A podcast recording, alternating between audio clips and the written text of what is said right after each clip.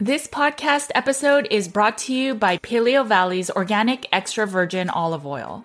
Now, we all know that many olive oils are cut with seed oils or that they are rancid, and so it's not always easiest to find a quality and properly sourced olive oil. Yes, in case you didn't know, many store bought olive oils are diluted or blended, compromising both taste and quality, and may even cause rancidity. I'm really glad that Paleovalley's extra virgin olive oil remains pure and unadulterated, sourced from a single organic valley in Greece. Paleovalley ensures freshness and nutrient content by packaging their olive oil in dark glass bottles. At a certain point, I stopped using extra virgin olive oil, but once our practice started working with people with chronic inflammatory response syndrome or CIRS, we started recommending it for the reduction of TGF beta 1. It is a immune system marker that shows inflammation both for COVID-19, CIRS, and actually many other illnesses. So if your TGF beta 1 is high, you may want to try incorporating a little bit of extra virgin olive oil. Make sure to check it out. It comes in a two-pack package. And remember, all Paleovalley products are guaranteed with a money back guarantee. Go to paleovalley.com slash NWJ to get 15% off your order. Thanks for supporting companies that support this podcast. Hey guys, it's Judy from Nutrition with Judy.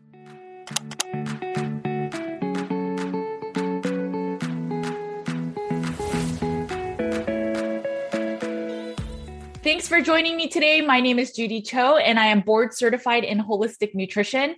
I focus on root cause healing, and oftentimes that's using a meat based elimination diet to do some gut healing. While you're here, please make sure to subscribe, hit the bell, and like this video. And on Apple Podcasts, please make sure to leave five stars and a review. This helps my content to get in front of more people. So thank you for that. Okay, so I know that I always start these episodes saying that I'm so excited, but I'm really excited about this interview. So my guest, Vaughn Kohler, was the co-host of the MFCEO podcast. And that podcast is really important to me because when I was struggling with finishing the Carnivore Cure book, or I had some days that were hard on social media, I know first world problems, or I was just struggling, my husband introduced me to this podcast and said, listen to it because sometimes they just give you the motivation you need. And so I would listen to Andy and Vaughn talk about ways that you can get through hard days and hardships. And it just made me move forward every single day. And as we talk about in this podcast, you'll hear about how sometimes it's just about execution and doing daily tasks instead of focusing on I'm good or I'm bad or I'm strong or I'm not. And it's such a powerful conversation.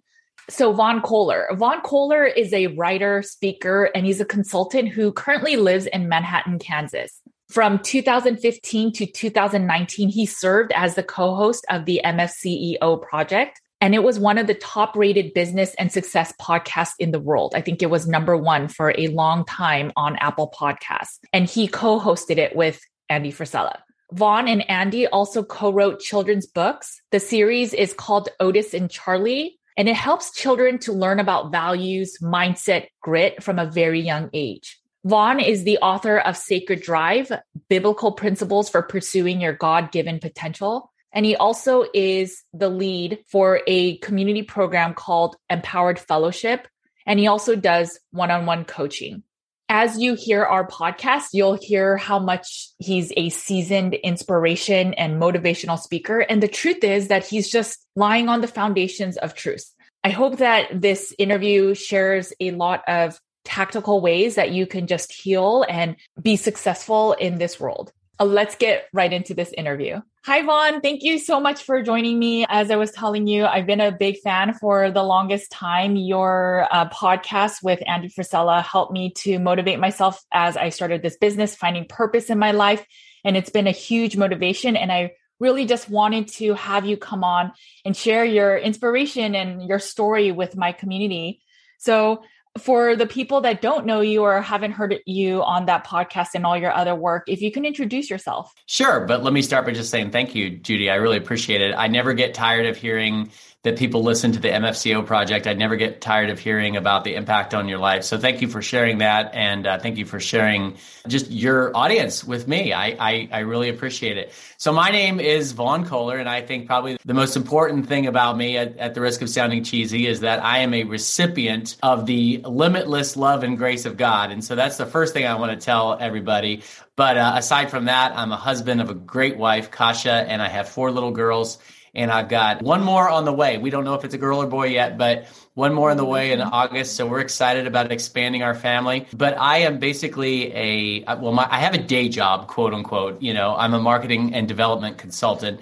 But I'm also an author and a speaker and a, um, a faith based coach. And I like to tell everybody that my goal, my mission in life is to help people pursue their God given potential, not just for their own gain, but for the glory of God and the good of the world.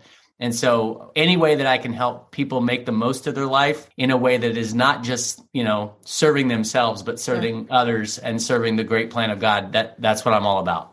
That's amazing. And we'll get a lot more into that, but you know, talking a little bit about MFCEO podcast, it's one of the most popular podcast and you were the co-host with Andy Frisella. What was that like? How was it interviewing all these people that are inspirational? it was surreal. uh, never in a million years, when I left the pastorate, uh, did I think that I would end up the co-host of a, you know, what was for many weeks the number one business and success podcast in America on iTunes or I guess they're calling it Apple Podcast now. But uh, no, it was surreal and it was it was challenging and it was wonderful. As you can expect, if if anyone's familiar with Andy Frisella and with the MFCEO project or with his current podcast, Real AF, Andy is a very intense, yeah. driven, ambitious guy who has very very high standards. And so, you know, when I first started working with him, I mean, he doesn't accept anything less than your best and he's not shy about telling it telling you that when he doesn't think that you're giving your best. And so that sense it was very challenging very stretching. You know like most people discipline doesn't come easy to me. Excellence doesn't come easy to me. High standards is not my natural bent. I, I, have to be pushed and and he definitely pushed me. And there were times i'll be honest early on that i was like man this guy is so intense. I should just quit. But there was a there was an aha moment s- several months into working with andy where i realized i'm like man he's so intense, but you know, pardon the expression. I think I've come to conc- the conclusion that he uh, he likes to kick people in the ass because he cares, right. because he cares. And uh, and so I realized that he was really driving me and pushing me because he cared and because he wanted me to become the best version of myself. And so my time with Andy was uh, was really a time. Well, I mean, I'm still working with him on some level, but it's it's it was a time of incredible growth incredible maturity. I added experiences and expertise that I never would have had. I developed gifts and cultivated talents that I never would have cultivated if I wouldn't have worked with Andy. And so that was the challenging part. But the other part of that, it was, it was just fun. You know, it was fun to be part of a podcast, to have these great conversations with Andy about business and entrepreneurship and personal development, everything from sales to, to how to overcome procrastination. And so it was really just a huge learning experience for me. And course, we got to meet people like Jocko and Ed Mylett and just a host of other people that that uh, are just on the highest level in their respective professions and, and fields. And I, I'm not going to lie, I'm not someone who's just the way that I'm oriented. I'm not someone who's real enamored by things or materialism and that kind of thing. But it was cool to be around some, you know, fast cars and flying jets and stuff. That was kind of fun. And so I enjoyed that. That was the surreal part. But I'm just, uh, more than anything, I'm just overwhelmed that the experience uh, that God brought that into my life and and uh, that's part of my my story now. And so I'm just full of gratitude for it. Yeah, I can't even imagine how much uh, work went into the podcast. And you can, like you said, if you listen to even one episode of Andy Frisella, he has a lot of passion and it, it pumps you up on days when I feel demotivated. I would just turn you guys on and listen to, and even if it had nothing to do with what's going on in my life, it was motivating that even if it's hard, push through it and just mm-hmm. keep going. And, and so from all the people, the time working with him and the people you interviewed are some of the things that the attributes, the traits that made people that maybe they didn't have the best luck in life, but that were able to be successful? Like, what is the keys to be successful with some of these people? Yeah, that's a great question. And I, I think three things immediately come to my mind. One is that all these successful people that I encountered, it wasn't just that they were attempting great things, they knew why they were attempting great things. When they visualized what they wanted to do, they connected it to a reason. So they didn't just try to run a marathon for the sake of running a marathon. They wanted to run a marathon for, for some reason that was personally important to them. And I think, you know, it's gotten somewhat cliche at this point, you know, with Simon Sinek's, you know, find your why, but it's true. It really is. And I think a lot of times when people struggle, it's because they don't really know why they're doing what they're doing and they haven't taken the time to really evaluate their motives. And you know, one of the things that Andy always says is is he says, you know, when when successful people are pursuing something really huge and something daunting and challenging and and that takes a lot of work, they focus on what they're going to gain mm-hmm. not what they're giving up, not what they're sacrificing. So when he he always uses the example of, you know, when people go on a diet, he said the people who fail are the people who think, "Oh man, I can't believe I'm not going to be able to eat pizza or apple pie or or a, a malt." Right. He said the people who are successful focus on, "Man, I'm going to look good. I'm going to feel good. I'm going to gain so much."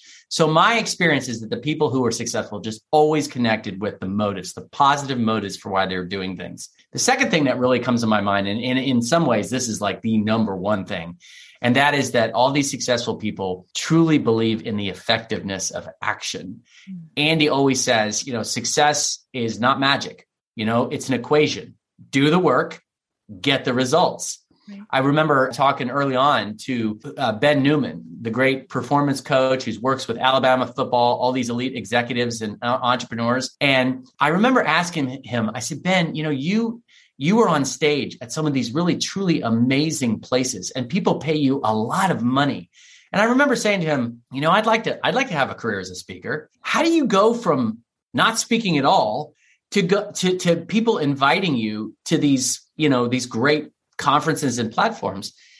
And I'll, I'll never forget. He looked at me and said, Vaughn, it's a numbers game. Mm-hmm. He said, when I started out, I just committed to, I was going to send out 50 emails a day telling people about who I was, what I spoke about, what I offer. And I just did that again and again and again. And he goes, eventually somebody said, okay, we'll give him a shot. And when they gave me a shot, I delivered in a massive way right. and they went and told other people. And he said, so it's a numbers game. It's just taking repeated action again and again and again. And in my opinion, that's what, that's what I don't think successful people are the smartest people. I don't think they're the most talented people. They're people of action. They're people who believe that if you do the work, you're going to get the results. The third thing that I would say, they're just not afraid to take risks.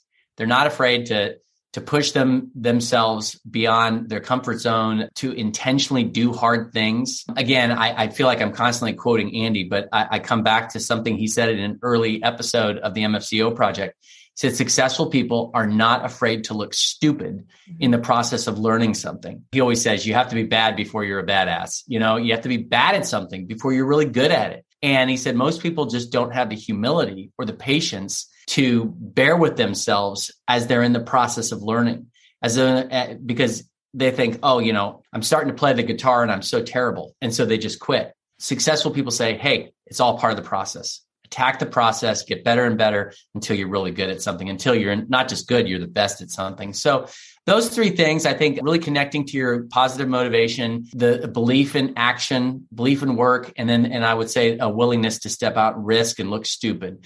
Those are th- three things that came up again and again. That's really powerful. Um, my, my community, a lot of them are, some of them are practitioners in the health space, but then a lot of them are just trying to get their health back. And oftentimes so a lot of the things you're mentioning, maybe their why is not strong enough. Maybe it's just I want to look good in the summer in a bikini and it's not a mm-hmm. motivating enough factor to really get you to health when the days get hard to eat on plan.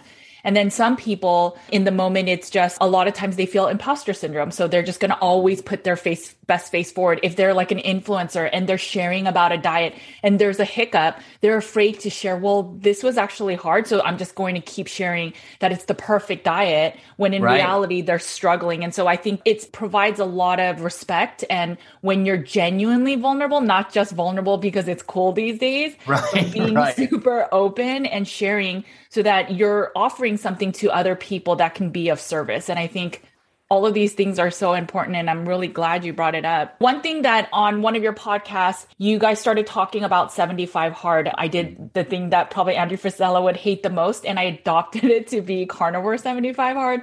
Um, and I know it's like the biggest faux pas for him, but everything I gave him credit. I always, you know, recommended his podcast. He's in my book, all of that stuff because it changed my life. And mm-hmm you know, I know you're doing 75 hard now. So can you talk a little bit about what is it about 75 hard that, you know, taking the picture, drinking the water, doing the exercise, finding the diet that works for you? What are these things that a time after time after 75 days, like what is it that makes people change their life and for the better? Yeah, that's a great question. And I will tell you that at the time that we are recording this, I am on day 75. Oh, uh, so, oh, that's amazing! Yeah. So, uh, uh, uh, barring the absolute unforeseen, I should be finishing today. Okay. So, uh, so far so good. I've got everything uh, covered so far according to plan. So, I, I, I think I'm good. My experience of 75 hard and I, I don't know how to say this without sounding, sounding somewhat, I don't know, prideful, but when I started 75 hard, I wasn't really out of shape. I was already in pretty decent shape. Now, I'm not saying I'm in peak performance, but like I wasn't overweight, you mm-hmm. know, and, and I'm, I'm just body style wise, I'm just not someone who tends to get super fat, you know? So 75 hard hasn't really been a physical transformation for me in the extreme that a lot of people have, have ex- experienced, you know, just amazing transformations. I have to be honest, Judy, part of me was kind of embarrassed by that. Like part of me was like, well, I mean, I look leaner, no question, but I don't look like that guy who went from marshmallow to chiseled rock, you know? And so I felt kind of negative about that. But realize, but the, then I realized that, you know, Andy says again and again, this isn't primarily a physical transformation. It's a mental transformation. And for me, one of the things that has been so good for me for going through 75 hard is just building that commitment to consistency on a high level without compromise, without deviation, doing something again and again and again, whether we feel like it or not. And as much as I, you know, I hate to admit this, a lot of my life, I've kind of skated on talent. I've skated on just, you know, I'm a decently bright human being with some talent. And so I've been able to get some success with that. And as I get older, and especially as I was, you know, exposed to Andy, I realized that. And I realized I was like, man, you know what Andy says about, you know, uh, success is the pursuit of your full potential, mm. not what you've done, but what you could do. And you know, on 75 hard, what I've realized, you know, it's, you know, I'm kind of relearning this and it's kind of being driven into my, my head a lot, uh, is that I, I'm capable of so much more. And if, if and, and it has nothing to do with talent, it has nothing to do with intelligence, it has to do with execution. And 75 hard has has forced me to execute, whether I feel like it or not, again and again and again on a high level. Because if I don't, disqualified and I have to start over from the beginning. So I think that is kind of going back to what I was saying about what what Ben Newman said about a numbers game. That to me is the genius of of 75 hard. It's not super complicated it is something that just requires that you show up again and again and again uh, and without compromise without deviation for an extended period of time. And so that has been just invaluable to me. And this is another genius of the program. Even with people who start the program on a certain level of discipline no matter how big your muscle is 75 hard is going to make your muscle bigger, metaphorically speaking. And so that's what it did for me is that, yeah, I had a certain level of, of discipline, but it made it bigger and it stretched me. So for me, that that's the genius of the program. Just the sheer teaching you sheer dogged determination and the willingness to repeat things over and over and over again, you know?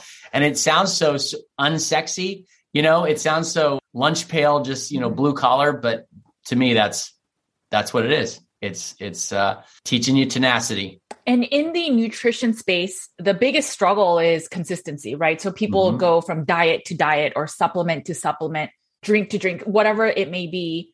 And they say they always blame that that wasn't working. But right. at a certain point it's the consistency aspect. But a lot of people say it's hard. It's hard to stay consistent. There's real life. There's holidays. There's birthdays so how have you seen, whether it's the guests on the show, whether in your own life, what are some of the traits like on the days that were hard for you in the 75? And I'm guessing there were some, like, how did you keep going? Yeah. Well, here's what I here's what I think. So I'll use an example of something I experienced when I was a pastor. a lot of times somebody would come to you as a pastor and by their own admission, their their life was a train wreck, you know, just a dumpster fire. Problems in every area of their life. But was really interesting, Judy, is that they would sit down with you in their office. And here you are, the guy that they're supposedly coming to for help. And they're telling me what to tell them in terms of how to help them. Like I'm literally sitting in in a in a counseling session with somebody and they're saying, "Well, I really think I need to do this. Don't you think I need to do this, pastor?" And I always want to say, "Okay, you came to me for guidance and yet you are insisting on continuing to do things your way. So if you want to take my advice, great. But if not, keep on doing what you're doing and tell me how that works out for you. Well, so what I've found in for those who are successful in 75 hard is they come to the the program and they say, "Okay, I trust the program. I'm not going to tr- come to the program and try to second guess it. I'm not going to come to the pr- program and think I know better than the program. I'm going to trust the program and I'm going to execute the program like Andy told me to execute it. And if I do that, I'm going to get results. And that's so me, so that's where what it came down to for me. The, the times that I wanted to quit, I really ultimately, you know, the the little voice in the head that once you get to quit, it's always saying, you know what, I, I got a better way to do this, right. or I, I, you know, I, you've learned your lesson. You can stop and do something else. And that's where I had to kind of step out in faith and say, no, I trust the program. I see that it's changed a lot of people's lives. I've seen that it's produced results. So I'm not going to irrationally change it or tweak it or make it different. And by the way, what you're doing, I think is is basically just has to do with the diet, doesn't it? Yeah. Yeah. So I mean that doesn't that doesn't uh, alter the the core tenets of the, of the program. And so that's but what I'm talking about people who say, you know, you get on you know day 27 and then you say okay well now i can completely fundamentally shift this up to you know different critical tasks different guidelines well no it's not going to work if you do that so there's got to be a lot of uh, faith in the program and i think the people who succeed humble themselves and they say objectively i know this program works so i'm going to trust it and i'm going to do it and then on the days that it's hard, they just motivate themselves that way. Just get your shoes on and go outside. Yeah. Yeah, I, I, think I think that's that's what it is. Is that you just say, listen, I don't have to be emotionally engaged with this. I don't have to want to do this. Mm-hmm. I just need to, on some intellectual level, I have to trust the program. And so this just popped into my head. My dad had a very good friend who was a pilot, and he was what's called an instrument rated pilot. And so an instrument rated pilot, you know, is someone who can fly a plane even when there's no visual, you know, because it's too cloudy or there's a storm or whatever. And when this guy was trained to be an instrument rated pilot, his trainer said, Bob, there's going to be a time in your life where you're not going to have any visual land. You're not going to be able to see because there's going to be such a great storm or the weather's going to be so crazy. And he said, and every part of you will make you feel like you're upside down. But if your instruments say that you're right side up, trust your instruments. No matter how much your instinct tells you, no, no, no, I, I, I feel like I'm upside down. Trust your instruments. Well, sure enough, one day he flies into massively bad weather. He's got to land the plane with no visuals, right? He's talking to the tower and he feels like he's upside down. And every part of him says, I think I'm upside down. And he hears his instructor say, trust your instruments, trust your instruments. And so he ends up landing safely because he trusted his instruments. And he landed at a small airport in a rural area. And this is he, this crazy story. He said that when he landed, the air traffic controller guy came, was walking out to his plane and he had tears in his eyes. And he, and and he said, "I'll be honest with you. Every situation that we've had, like the one that you ju- were just in, the pilot crashes." And he said, "What did you do different?" He said, "I trusted my instruments. I didn't rely on my personal gut instinct. I trusted my instruments." And the guy said, "You did the right thing," because most people don't do that. And so that's what I would say with the program is that you feel like, ah, I don't want to do this. Is this worthless? Is this, is this worth the effort? Forget your feelings, forget what, you know, how you perceive, trust the program and finish it. And and if you do good things are going to result. Do you think that a, doing it with somebody like community is a huge aspect in showing success? And it, it could be other than the program but let's say just sticking to a diet. Do you think just when you get started saying hey i'll do it with my partner do you think that makes more success than just doing it alone? I know you're doing it alone right? But yeah, absolutely. And I, th- I think there's pros and cons to either, but you know, I would definitely encourage people to do it in a group. No question. And there is this official 75 hard, I think, Facebook group where people kind of keep each other accountable. To okay. me, that's not the same as if you have a local group you're doing it with. But I mean, I think there's no shame in getting encouragement from another person. And then I'm I'm just a I'm just a firm believer that, you know, human beings, we're we're not intended to be islands in the in in the ocean by ourselves we're intended to be in relationship with other human beings and so no i think i think being in a group is a great thing. I think it's a great accountability. There's great social pressure i guess in a positive way to to complete your tasks and to keep on going. So no and and the truth is i think even doing it in a group shows a certain level of mental toughness that you're willing to put yourself out there publicly for this. Because if you do it by yourself and you fail it's like nobody really knows, right? But if you fail in a group, then then there you know there's more of a humbling that takes place. So yeah, I, w- I would for sure encourage people to do this in a community. Yeah, I saw this statistic where if people started a weight loss journey and they started sharing it on social media, even if they don't have a big following, that the success rate is skyrocket higher because when you're putting it out there and sharing your day to day updates, it just forces you to be accountable because you know people are watching you, people are waiting for it. And, and then it makes, I think the percentage was like 70 to 80% more successful. Like if you had a New Year's resolution. So it's mm-hmm. pretty powerful. And I'm sure there can be negatives to it too, but, and I think everyone should figure out what makes sense for them. But what about the people that are not even considering doing challenges, program, life changes that you're just in a rut? You know, obviously, this pandemic has made a lot more people struggle with mental health issues, even if they're mm-hmm. not aware of it.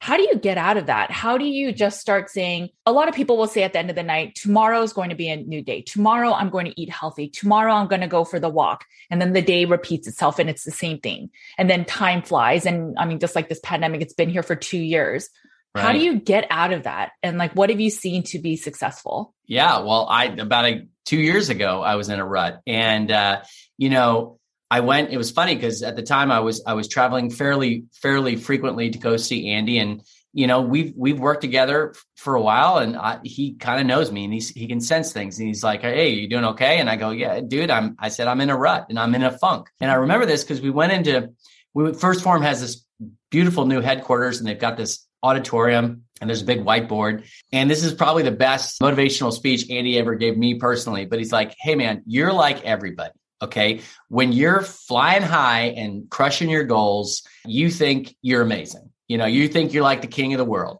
And and he said, and when you kind of fall into failure, you really pile on yourself mentally. You start beating yourself up. You're like, oh, I'm just a piece of crap and and you know, I can't do anything. I can't believe I'm failing again. It's like the reality is, is when you were riding high, you weren't the king of the world. You weren't some elite guy who was untouchable.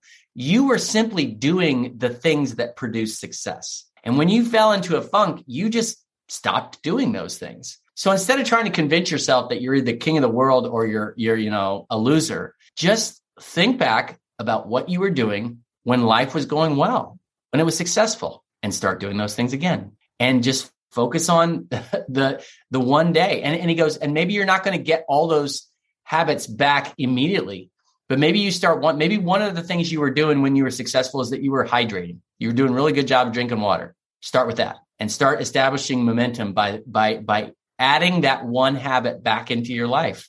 And then once you get a little bit of momentum for that add another habit back into your life and another habit. And i think to me i like that incremental approach because the next thing you know you're you're engaging all the habits that made life productive and successful and happy for you. And and the emphasis wasn't on you. It was just on the actions that you were taking. And i do think to me that was incredible advice because i got so in my own head trying to convince myself oh that you know oh maybe i'm not a loser or maybe i am.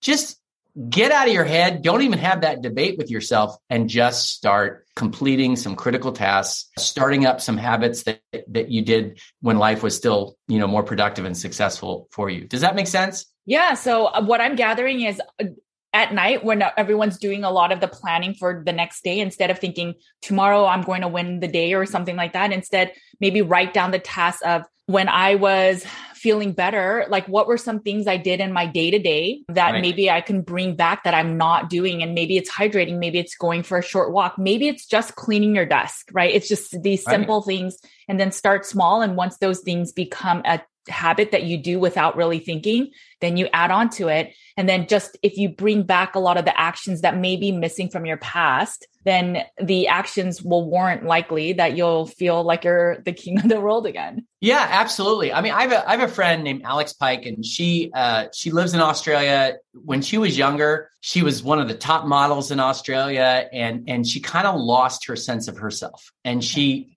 you can imagine, top model in Australia. She's kind of part of the high society. Right. There's a lot of partying. She got into some substance abuse and some other things, and just lost her sense of herself. And, and all of a sudden she realized she's like, this is not who I am. Right. How do I change my life? How do I change how I'm operating?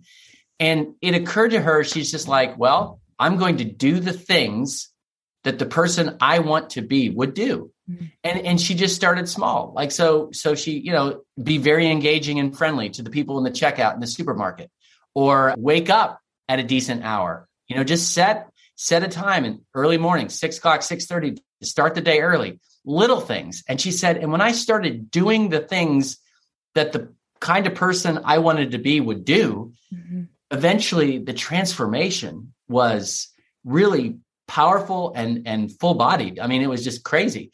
And I mean, it, it kind of goes back to that really well known saying, sow a thought, reap a action, sow an action, reap a habit, sow a habit, reap a character, sow a character, reap a destiny. There is so much power in just a little action. So that I would tell people, you know, pick a couple things that you just want to reintroduce into your life and start doing them. And uh, and if you do that, that that tends to snowball in a good way. Right. That's so powerful. So, I mean, I, I kind of already imagine your answer to this, but I'm going to ask it anyway. Do you think, you know, like there's obviously like the Andys in the world and then your friend in Australia, but do you think certain people are just wired to have more tenacity, that they're more driven? Or is it something that just from a younger age, maybe they just kept working at it? Do you think mm-hmm. certain people are just wired to be more action oriented in their lives? Well, I definitely think that there are different personalities mm-hmm. in the sense of some people are just more, you know, aggressive and flamboyant and intense. And one of the things that I talk to my clients all the time when I do personal one on one coaching and, and really try to tell anybody this mm-hmm. is that don't mistake personality for overachieving. You know, so for instance, I know plenty of people that are very laid back and very gentle and they're not anything like an Andy or a Jocko or a Gary Vee. They're gentle and they're laid back and they're and they're quiet but they just consistently hit critical tasks that move them toward their goals. And so I think no matter what temperament you are, you can be productive and you can achieve goals and, and, and achieve real satisfaction and happiness in life. You don't have to be this, rah, rah, you know, F bomb dropping, intense, you know, entrepreneur. I, I think I would be sad if I thought anybody thought that, you know, in order to be successful and productive in life or happy, you had to somehow be a type A personality. Mm-hmm. You don't there's plenty of type B personalities, or there's plenty of laid back, gentle hearts that accomplish a lot in life.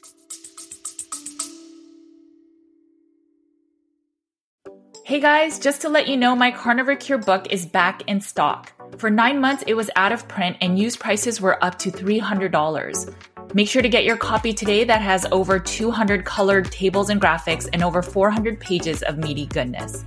We have a limited supply, so get your copy today on Amazon.com. And if you can leave a review, I'd be super grateful.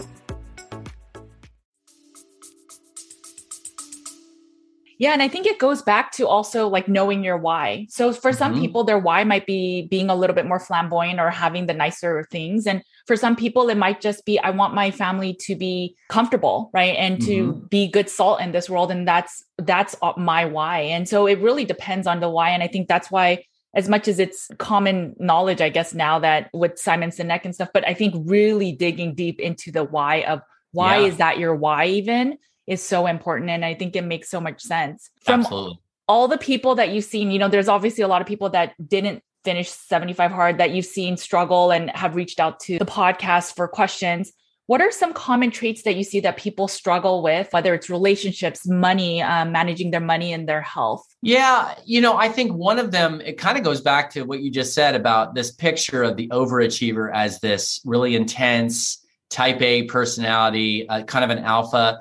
I think people don't realize that there's not like some special person you know, or special personality that you have to have this unique personality or unique, unique temperament to succeed. I think what people need to realize is, and it sounds, Judy, it sounds a little bit cheesy, but literally everybody is capable of extraordinary things. And you just have to believe that, that if you act, you will get results. And if you act consistently, you will cultivate the habits and the character that end up producing great things. And so I think maybe people who who fail it's it's ultimately a failure of of belief. Belief that they can do it you know? And, and i would say from a position of faith one, one of the things that i like to say is i people say do you believe in yourself? No. My answer is i don't believe in myself but i believe in the power of god working in and through me. And so that's what i think people need to understand is that that god can and does work through anybody you just have to trust that that if you take the actions and you step forward in faith and you take risks, you can accomplish things that you never thought you could accomplish. But you have to believe.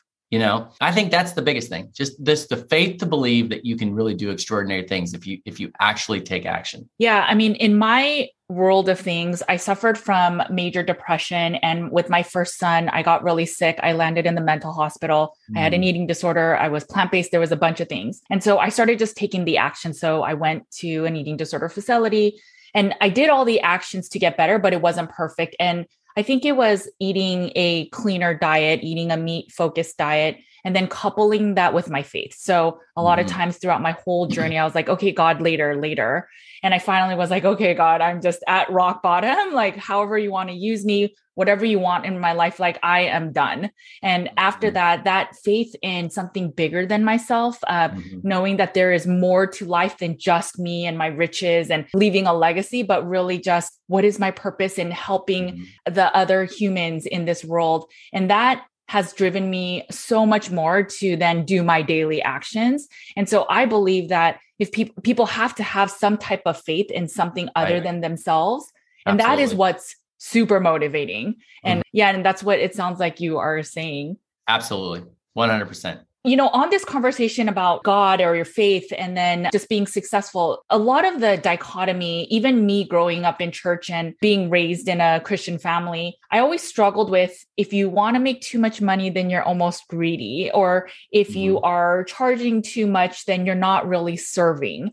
And there's always been this struggle of, well, I want to be viewed as the person that really cares for the people and that I'm serving the people with my content and being mm-hmm. genuine and vulnerable. But then there's a side of, well, I need to make sure that my family is also fed, but maybe I mm-hmm. can only be fed a certain amount because then greed does not equal faith. Can you talk a little bit about how that's not really maybe biblically accurate and it's yeah. okay to yeah. So it's really funny because when Andy and I started the MFCEO project, he just started calling me the pastor of disaster. You know, like I didn't ask him to bring that into it. He started doing that. He liked it he liked the fact that I used to be a pastor. And what people kind of realized over time was that even though we weren't always explicit, very often the stuff that Andy and I talked about was in the Bible and mm-hmm. was, you know, basic Christian morality. And one of the things that that Andy learned early on in his in his entrepreneurial journey is to not chase the money, mm-hmm. but to focus on providing value and solving problems and helping people. And if you maximized your ability to do that, if you became the best there was at helping people in some particular issue, the money took care of itself. Right. Okay. And and I would say where I'm at is that if I if I make that concept, if I take that concept and make it explicitly Christian, I would say that no, a Christian shouldn't chase money per se. The Bible has a lot to say about money, and contrary to popular belief, it's actually a pretty nuanced, it's not easily summed up I mean, Okay. what is true is that we should not love money over God. And that what is also true is that money is morally neutral. It's what you use it for that makes it good or evil. But that being said, what the emphasis of, of the Bible is, and I think about like Ecclesiastes 9 3, where it says, whatever your hand finds to do, do with all your might. You know, in the Proverbs, there's many, many Proverbs, many verses about integrity and hard work and industriousness and productivity and good stewardship of your resources. You know, in uh, in the New Testament, Paul says, whether then you eat or drink, do all to the glory of God. And then it also says, you know, when you work, don't work as unto men, work as unto God, because it's God you're serving. And the, the passage that really, really sticks out to me in my mind is Jesus' parable of the talents, where people are given certain resources in this story. Jesus says, you know, there's a number of sermon, ser, uh, servants and they're given re- certain resources and they're meant to take those resources and grow them and, and to produce dividends off those resources. And what's really, really shocking to me is that um, at the end, the guy who just buries his talent doesn't do anything with Right. it. What does the master say? He says, You are lazy and wicked, meaning there's a connection between laziness and wickedness. And there's also a connection between being a good steward of your life and holiness. And so, what I tell everybody uh, is, is listen, don't chase the money. Make it your aim to absolutely become the best human being that God intends you to be. Become who God meant you to be, and you will set the world on fire, is what uh, St. Catherine of Siena said. And my thing is, is that you know, if you have a mind that God gave you, and you have and you have a, a will that you consistently choose to do what is right, and you have talents that He gave you, and you maximize those talents, and you have resources in your life, and you maximize those resources, there's a pretty good chance that that's going to result in you making money simply because that's just the way life works. If you're really good at something, you know, depending on the area of life you go into, obviously an attorney or an entrepreneur is going to make more than a school teacher. But for me, I tell everybody the emphasis should be on pursuing excellence. Let God take care of how much money you make. But I certainly don't think that as a re- if you, if as a result of you pursuing excellence, you do generate a lot of wealth. That's not something to be embarrassed about or ashamed of. That's something that God allowed to happen and ordained for a reason. And so the answer is not to be ashamed or embarrassed, but the answer is to say, okay, well, God in His providence has given me wealth. Now, how am I going to use it in a way that glorifies Him and and does good in the world? Does that make sense? Yeah, it does. And I know you talk about some of this stuff in your book, your Sacred Drive book. Right. Um, you also talk about the difference, and I think you kind of touched upon it, but you talk about bad inver- ambition versus holy ambition. So maybe um, if you can explain a little bit about that um, and a little bit more about your book. Yeah. So, I mean, there's a lot of different ways I can answer that. But to me, bad ambition is all about what's in it for me.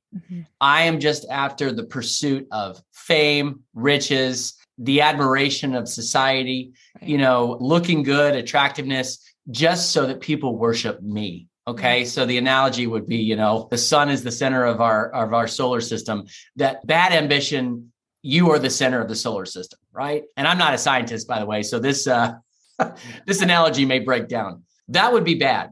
That would be putting you at the center of everything. And and that's obviously you know, evil. okay. There's no other word for it. I think holy ambition says it's not so much about drawing attention to myself as much as reflecting the glory and the greatness of God in my life. So instead of the sun, I'm the moon. The moon reflects the, the light of, of the sun.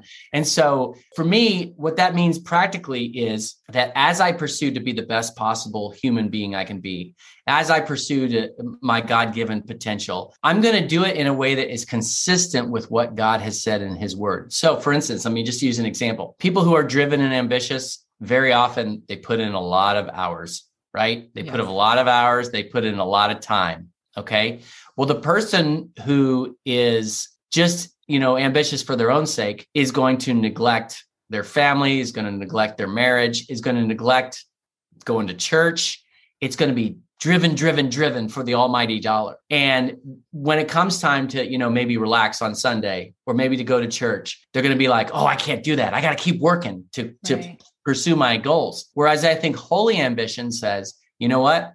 I put in a hard day's work, but when it comes time to spend time with my family, God has said, honor marriage, honor family. Part of our approach to like a Sunday should be this is that for us to rest mm-hmm. and to just enjoy ourselves and, and enjoy our families, that's an act of faith. That's basically say, okay, Lord, on Sunday, I'm going to not work, trusting that while I'm not working, you are, and that you will reward my faithfulness, you will reward my hard work.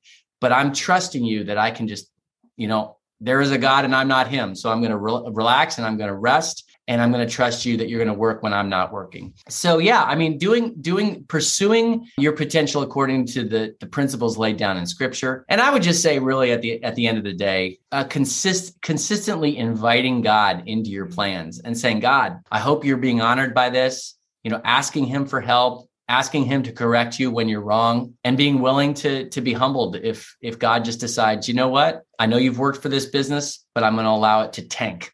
you know i'm and and i'm going to allow it to fail. And and if if your business fails or if some massive goal that you had in your life fails that you don't get angry at god and shake your fist at him and say oh i wanted this so badly. Because you know what? If you want any goal more than you want intimacy with god and to be faithful to god then that's an idol and that's wicked so when I started my journey as a practitioner online, and so I put out a lot of social media content, and sometimes some of the information, you know, it's like that battle of do I do what's socially accepted or do I share what's on what's pressing in my heart? And that's where I think my relationship with God just got ultimately closer because I started sharing information that even in my community was a little bit controversial.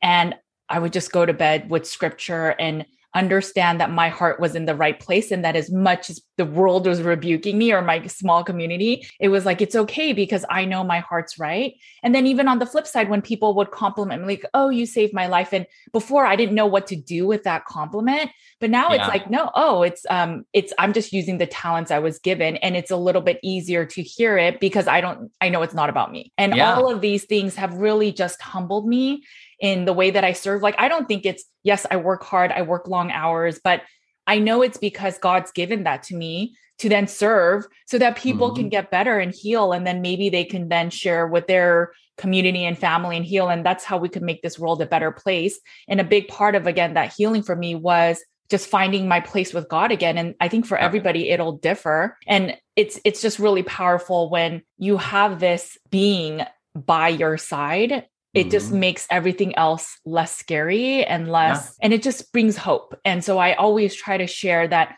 no matter what you're going through, if you have a glimmer of hope, and for me, that hope is in God, then nothing is impossible. And it's, and it's so powerful. So thank you for sharing that. In your book, you bring up your grandfather and mm-hmm. you share this really heartwarming story that got me kind of teary eyed. Can you share a little bit about that story and about grace? Sure. Sure, absolutely. So the story you're referring to, when I was in fourth grade, my uh, grandfather, Richard Lauder, came to live with us well, my grandmother and grandfather came to live with us, but they actually were both from Philadelphia because that's where my parents grew up. But they moved out to Kansas to get closer to us because my grandfather suffered from emphysema, which is a lung disorder or lung disease. And he suffered from that for a couple of reasons. He suffered from that because he smoked his whole life. Mm-hmm. And then also he worked in a factory. And back then, you know, they didn't have some of the guidelines that we do today. And so as a result, they had to remove one of his lungs. And so I just always remembered my my grandfather and his name we called him Pop Up. He's I always remembered him coughing and hacking a lot. Uh, that was a very vivid memory in my mind. But more so, I just remember him being this gentle, generous, kind, warm, loving grandfather. And so he was the best. I mean, I remember he took me to go see Karate Kid in 1983, which is to this day my my favorite movie. And well, one one day he was in our in our house and he was staying in one of our rooms and my mom came to me and and she said hey uh, vaughn i want you to empty pop-ups porta pot and i'm sure most people understand what that is. You know right. he was so weak that he couldn't even get out of bed to go to the bathroom. So i had to empty this little porta potty right? And it really wasn't that big of a deal. I mean it, you emptied this little bucket into the toilet and it was even had some sort of cleaning agent in it. So what didn't smell or anything but for whatever reason i just pitched a fit. And i i was like no i don't want to do that. That's gross. Why'd you ask me to do that? And my mom said hey be quiet because Pop-Up's going to hear you and then he's going to feel bad that, you know, he's a burden or he's going to feel like he's a burden. So p- please be quiet. And I'm like, okay, whatever. So I, I, you know, continued grumbling, but tried to hide it a little bit. So I went and I emptied it. And then when I went to put it back, my grandfather said, uh, Hey, Vaughn, come over here for a second. I said, oh, Okay, what do you want, grandfather? And he said, You know, I, I heard the discussion out there with your mom. And immediately I was like, Oh, no. And he goes, uh, You know, it's kind of mm-hmm. gross emptying that porta potty, isn't it? And I said, No, pop up, it's not that bad. And all of a sudden, I just felt like a total heel. I mean, just an idiot. I'm old enough to remember the old Looney Tunes cartoons where Daffy Duck did something really stupid and they would have Daffy Duck all of a sudden turn into a donkey, you know, and, and showing how badly he felt that he was so stupid. That's kind of how I felt. Is all of a sudden I just felt like this total ass, you know, and I kind of braced for a lecture. I braced for him to correct me because he had been so good to me. And here he had this, this, you know, fourth grade grandson who just who who was complaining when he shouldn't have been and I don't know why I thought that because he was not the lecturing kind of t- kind of person. But he said, "Hey, come here." He said, "I I know that you uh, I know that you know you don't want to do that, and it's really tough and it's gross, and I'm sorry you have to take care of me." And I said, "Oh, pop up, it's okay." So then, of course, I'm getting I'm getting a little choked up even telling it now. But he said, "Here," and he held out his hand, and his his fist was closed, and I'm like, "What are you doing, pop up?" And he said, "Just put your hand down." So I put my hand under his fist and he slowly opened it. And as he opened it, he said, I just want you to know that, you know, I love having you as a grandson. You're a great, great grandson. And I'm so proud of you. And I want to thank you for serving me. And he lifts his hand up and there's this, you know, crisp, clean $5 bill. And at first I'm looking at it like, oh my gosh, it's 1983. Do you know what I can get with a $5? I mean, I was just elated. And all of a sudden it hit me and I was just overwhelmed. And I said, he, I said to myself, here I have been complaining and groaning about serving him. And not only does my pop up not chew me out, he gives me $5 and tells me I'm a great grandson. And I, I as, as I say in the book, I grew up a Christian. I read the Bible. I heard countless sermons. I went to seminary, I got 120 credit hours of graduate level theology nothing has done more to teach me about what grace means, what God's grace means right. than that experience. And for listeners who who maybe don't quite understand yet what I'm talking about, the Bible's very clear that that human beings are broken. We're, we we have sin in our lives. We we have a broken relationship with God, and we've on some level rebelled against him whether intentionally or unintentionally. We've kind of been like me with my grandfather. We've we've you know complained and groaned. And instead of god saying like you ought to be ashamed of yourself he extends us grace. That's what jesus coming to the earth is all about is is he's hanging on the cross and people are nailing him to the cross and he says forgive them father. They don't know what they're doing.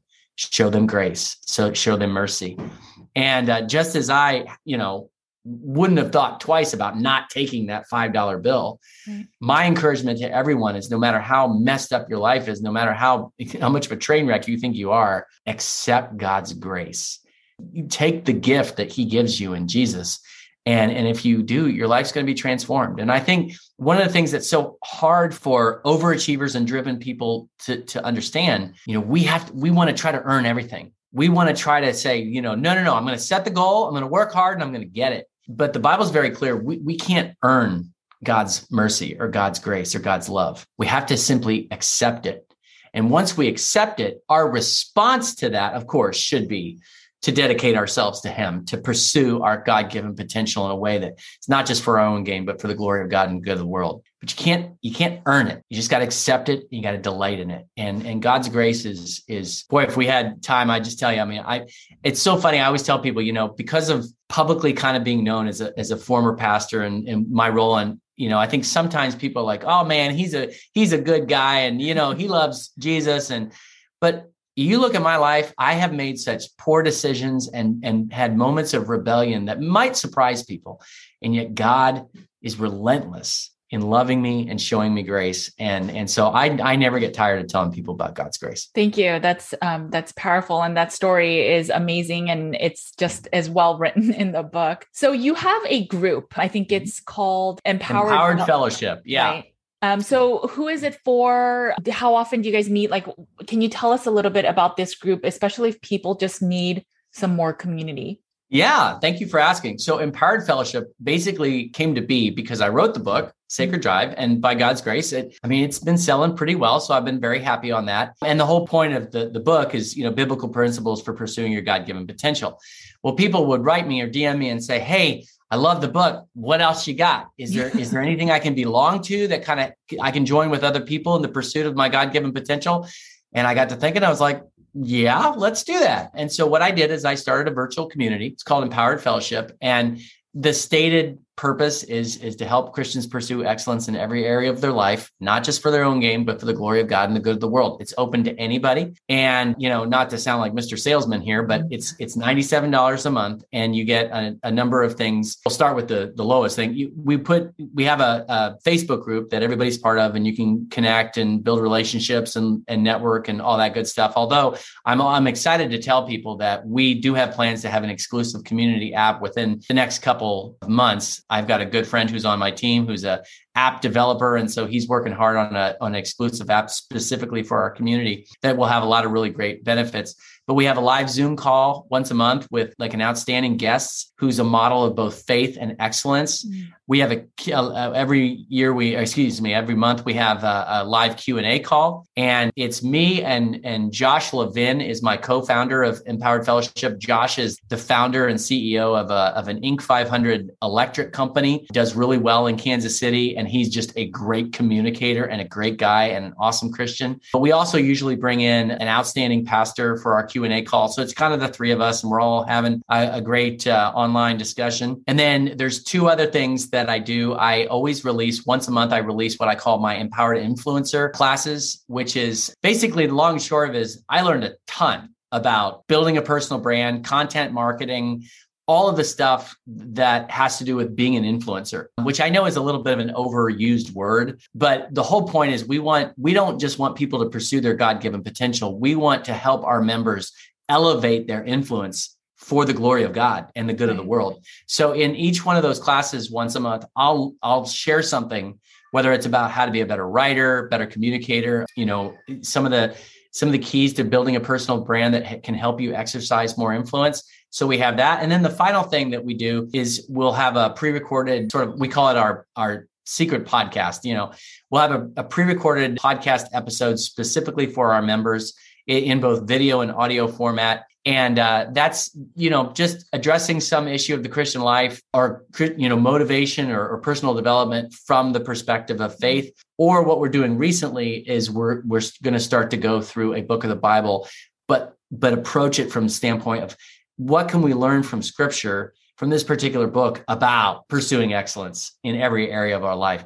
So it's been great. I, am a big believer in being totally transparent with people. Uh, so we've got about 81 members. It's awesome, and and I would love for it to grow bigger.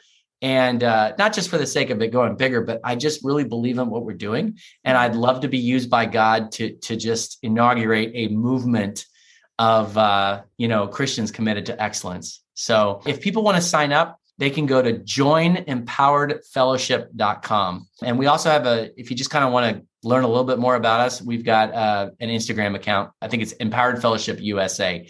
I should point out that there are two Instagram uh, accounts. One that's called Empowered Fellowship. Unfortunately, we didn't get it soon enough. And that's just a small group of people from a church in New Jersey, I think, but that's not us. Ours is Empowered Fellowship USA. Okay. And I'll put all of that in the show notes. I know you also do. I, I don't know if you guys are still doing it, but you guys have a book series, right? You and Andy on the dogs, um, Otis and yeah, yeah. My yeah, my Otis boys have two of the books. Yeah. Can you talk yeah, a little so bit Otis about that? Charlie, um, oh yeah, Charlie. It goes back to I think it was 2015, and we were talking about you know how can we really positively influence the world, and Andy all of a sudden says, "I got it. This is genius." I said, What's that? And he said, Well, you know, a lot of times by the time people are adults, it's so hard to get them to change their mindset. Yeah. So we got to get people when they're young. And he said, We got to have a children's book. And so he and I collaborated on, on Otis and Charlie. It's called Otis and Charlie's Hardworking Tales. And it's based on you know the real life otis and charlie. Andy loves his bulldogs okay. right? So every episode or every i should say every uh, book is a different life lesson. So like the very first one the life lesson is hard work makes you happy. Mm-hmm. and then there's another lesson on on dreaming big dreams but then working hard to achieve your dreams. There's a life lesson on positive self-talk you know. We we cover a lot of stuff. Uh, my personal favorite is actually otis the bulldog learns karate because because for anybody who really, really thinks about the plot, it's completely modeled after Karate Kid, mm-hmm. the, the original Karate Kid movie. And but it the, the lesson of that of that book is is to learn to be truly polite with people and that you're going to get ahead in life more if you're polite rather than being aggressive and mean. So they've been very successful and and Andy has often said and I agree with him that in some ways that's the most satisfying mm.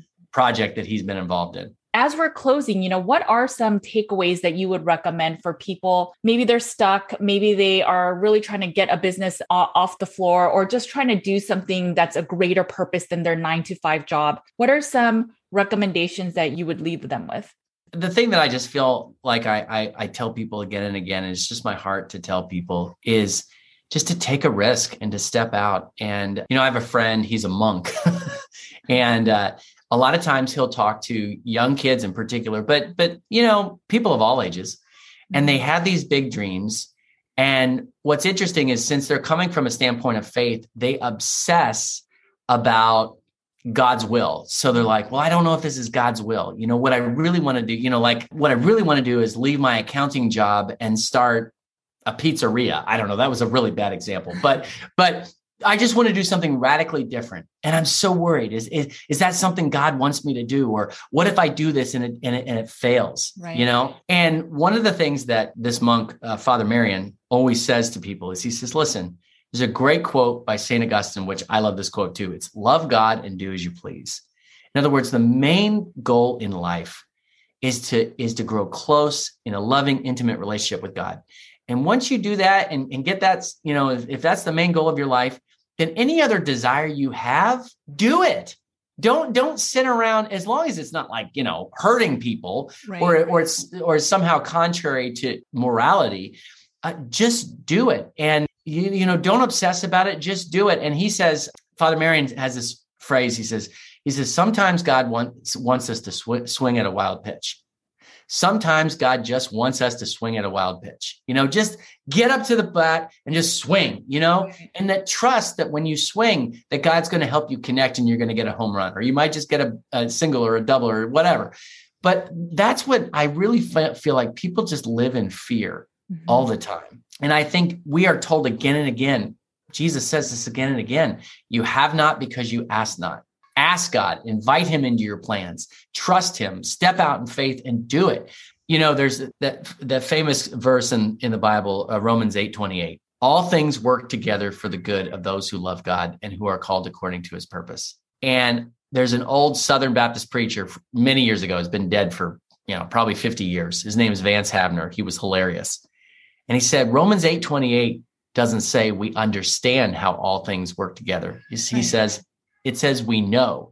He said, so get past understanding and get on to knowing. He says, I don't understand how a black cow eats green grass and gives white milk, but I still like ice cream. And I, and so it's just a funny way of saying, like, you don't have to understand how God's going to work in your life. You don't have to understand every specific detail of, of the plan that you have. Just start moving, just act, just, just step out in faith and take a risk and and just believe that even if you, you you, know you just you step out and do something and it doesn't work out the way you want it to god can still write straight with our crooked lines. I mean he just can. And and that would be i think my biggest thing to tell people is that we don't dare enough. We don't we don't set our hearts high enough and trust god that we can really follow our dreams and achieve them. I almost feel guilty saying it like that because it sounds so cheesy but really, especially from my my perspective of, of my faith in God, no matter what happens, it's going to be a win-win. Yeah. Either you're going to set a great goal and you're and God's going to say, Yes, I like that goal. Go for it. Or you're going to set a great goal and he's going to say, No, that's not what I have for you. And what you're going to find out is that what he had for you, even if it's not pleasant at first, even if it involves a little pain and suffering and, and struggle, ultimately it's going to be the best thing. So whenever you're dealing heart to heart with, with God, it's always a win-win. So I just encourage people to step out, take risks, swing at a wild pitch. Thank you. Where can people find you? And um, you mentioned your community already, but where can people find you? Are you on social media? Yeah. So uh, Vaughn Kohler is just my vaughnkohler.com is just my main hub. I, I I have a Twitter account that's at Vaughn Kohler, but I never do Twitter. I'm mostly active on Instagram. It's just at Vaughn Kohler, V A U G H N K O H L A R. And then I also have a coaching site that's specifically dedicated to telling people about my my faith based one on one coaching. And um, that's vaughnkohlercoaching.com. And I would just say that, you know, currently I have 11 wonderful clients and I'm going to expand to probably 15 or 16. Mm-hmm. I think I can swing that. In fact, I know I can. And I want to do that. And so if people are interested in, in uh, signing up, uh, I, have got currently, I've got, as of the time that we're recording this, uh, I've got five or six slots open and I would encourage them to apply. Okay. I will put all the information again in the show notes. And again, thank you for all the content, inspiration, motivation, just making things have hope in this world. And so, uh, truly, thank you so much for all the work and service you have provided the communities. Well, thanks, Judy. And I just want to say again, you know, before we got on here, I was looking through your your your YouTube and your videos and all this stuff, and you got great content. And I'm just honored that you asked me to be on your show. Well, so thank, thank you. you. Thanks for checking out this episode. Please make sure to follow Vaughn and find his book and his children's books. My kids absolutely love the series Otis and Charlie, and I read Sacred Drive often. So it is a powerful book that helps me to just stay grounded. If anything, I hope that this conversation helps you to understand that having hope and that knowing that some days that things will be hard, but just fighting through it and doing the actions the day to day to just keep going. And sometimes that's all we need on days that it's hard. And eventually the sun will come shining again. If you guys find this content helpful, please make sure to subscribe and follow. And just thank you again for your support. All right, guys, you know the drill. Make sure to eat a lot of meat. Take care of your bodies because it is the only place you have to live. I will talk to you guys later. Bye, guys.